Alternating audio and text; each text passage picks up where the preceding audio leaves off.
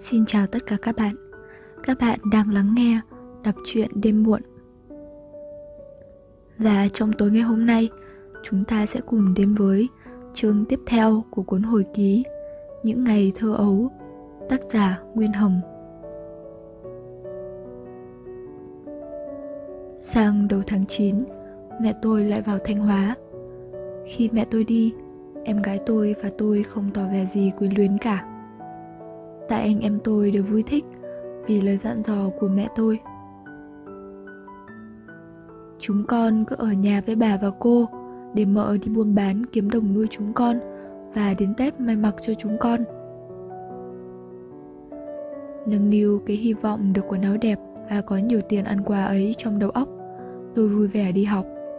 Em quế tôi thản nhiên ăn chơi. Thấm thoát tới mùa đông. Nhắc đến mùa đông, tôi có cảm tưởng đáng buồn cười là những mùa đông thuở xưa rét mướt, buồn tẻ hơn mùa đông mới đây và sau đây. Vì những ngày mưa phùn dài lạ lùng với những sự vắng vẻ lạnh lẽo không bao giờ hết được. Phố tôi ở là phố hàng sũ, chỉ tấp nập tiêu dạo tháng 4 tháng 5 tới tháng 9 tháng 10.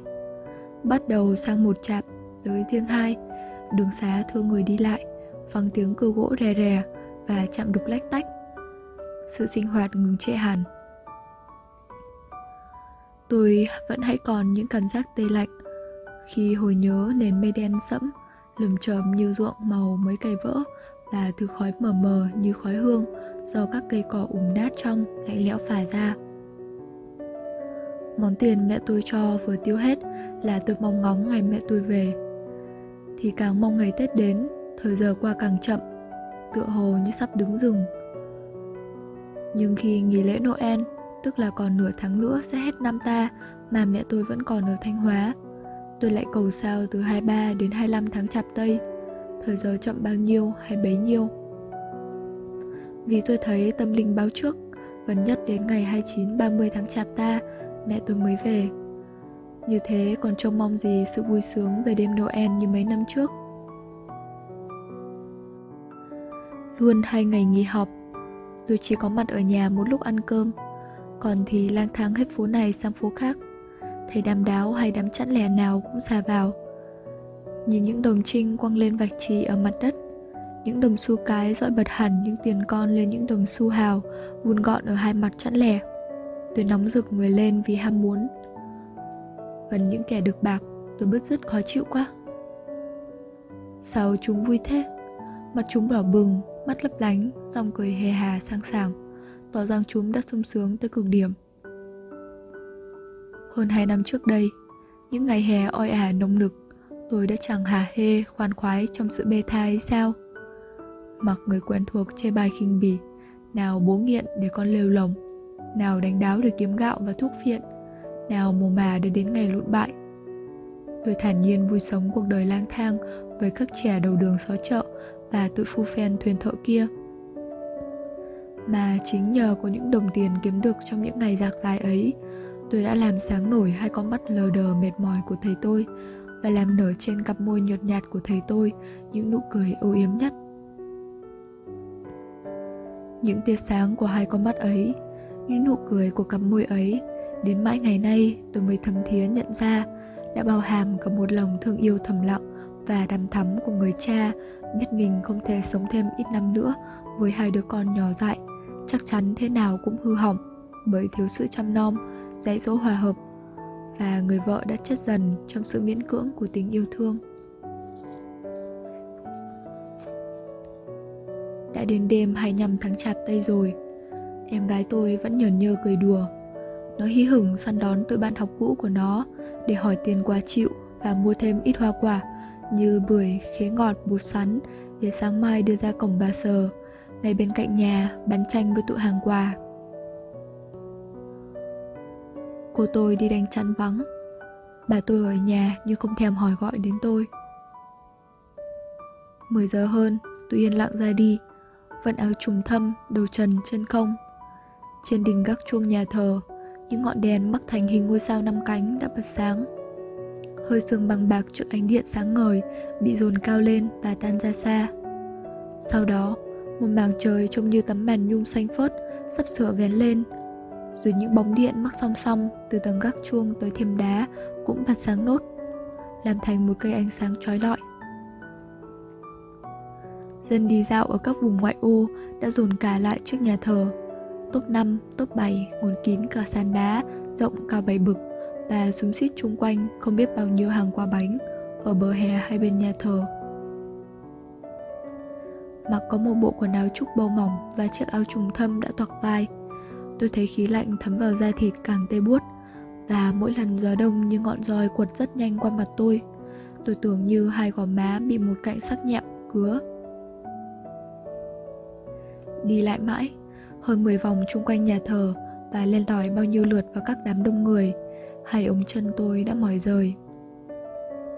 Tiếng chuông bỗng nổi dậy, rồi cả một bầu trời im ắng rung chuyển lên bởi những vang động dồn dập đổ hồi. Cửa nhà thờ đã mở rộng. Một vòng trói lọi ánh sáng đèn nến và ánh ngời của thủy tinh, của pha lê, của màu vàng điệp tỏa ra. Tây đầm đi vào trước. Cả bầu đoàn họ ung dung, díu rít điều lối giữa nhà thờ, rộng thanh thang tới những hàng ghế trên cùng có đệm lót. Rồi đến những chức dịch, những kẻ quyền quý trong bún giáp, khệnh khạng và bệ vệ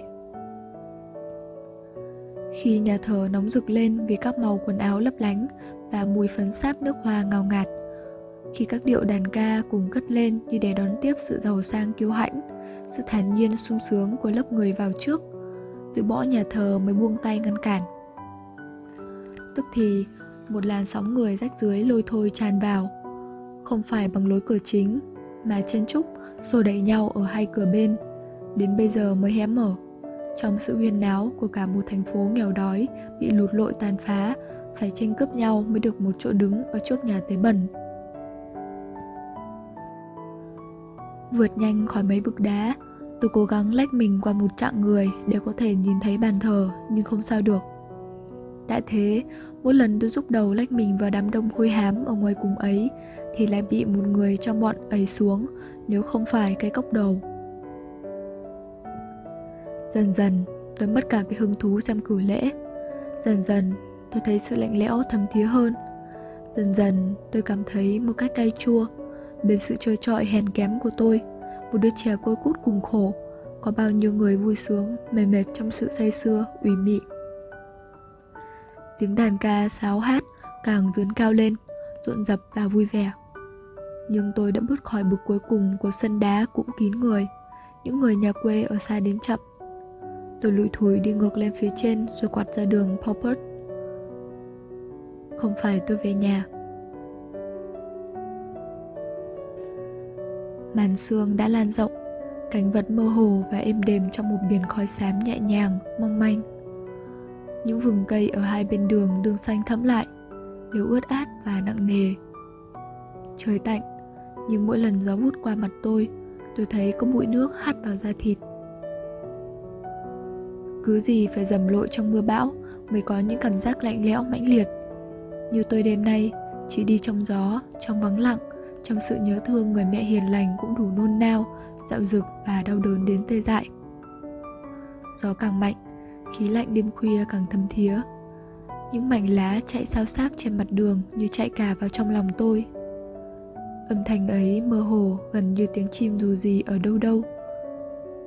Ánh điện đã phớt phớt xám mà soi sáng cho cảnh vật vắng lặng, chìm đắm lúc bấy giờ như là hơi sương bằng bạc thấm thía, hơi sương xưa của một vành trăng. Trong lòng tôi, tiếng lá lào xào như không bao giờ tắt. Giá bút quá. Trong lòng tôi sắc lá vụn mãi ra. Nhiều bao nhiêu lại biến nhanh đi bấy nhiêu. Tôi vẫn đi mê man đi với hình ảnh một đám ma. Chính ngày rằm tháng 8 giữa lúc mọi trẻ hoan hỉ trước bàn cỗ trung trăng, múa lộn với đầu sư tử và inh ỏi đập trống, khua thanh la. Em quế tôi và tôi lôi thôi trong bộ quần áo sổ gấu, lẽo đẽo theo sau một cỗ đòn kỳ có hơn hai chục người khiêng. Đám ma đi đi rất thong thả, qua phố nào cũng được mọi người chăm chú nhìn vì có hai đứa bé suýt soát bằng nhau chỉ sức mướt khóc cậu ơi cậu ơi hu hu cậu ơi Tiếng khóc ngộ nghĩnh ở cổ họng nức nở của chúng tôi thốt ra đã làm nhiều đàn bà che miệng cười. Bác tôi phải lùi bước lại, ghé tai bảo chúng tôi. Đừng khóc là cậu, khóc là cha cơ. Nhưng chỉ được vài câu, rồi vì quen miệng, anh em tôi lại. Cậu ơi, hu hu, cậu ơi, cậu ơi là cậu ơi. Bao nhiêu năm tháng, tiếng cậu đã là tiếng bắt đầu cho bao nhiêu câu kêu gọi con. Người thân yêu nhất đời của chúng tôi kia bỗng chốc thay đổi sao được. Khóc bằng cậu, chúng tôi còn như để tỏ rằng thầy tôi sống phút cuối cùng của một đời vẫn còn được hai con nhắc tới. Nhắc tới một cách đau đớn, chua xót, gần như đến điên cuồng trong cái câu thân mật mà mọi người cho là ngỗ nghĩnh đó. Cậu ơi, cậu ơi, Các bạn vừa lắng nghe xong chương 5 của cuốn hồi ký Những ngày thơ ấu tác giả Nguyên Hồng. Cảm ơn các bạn đã lắng nghe.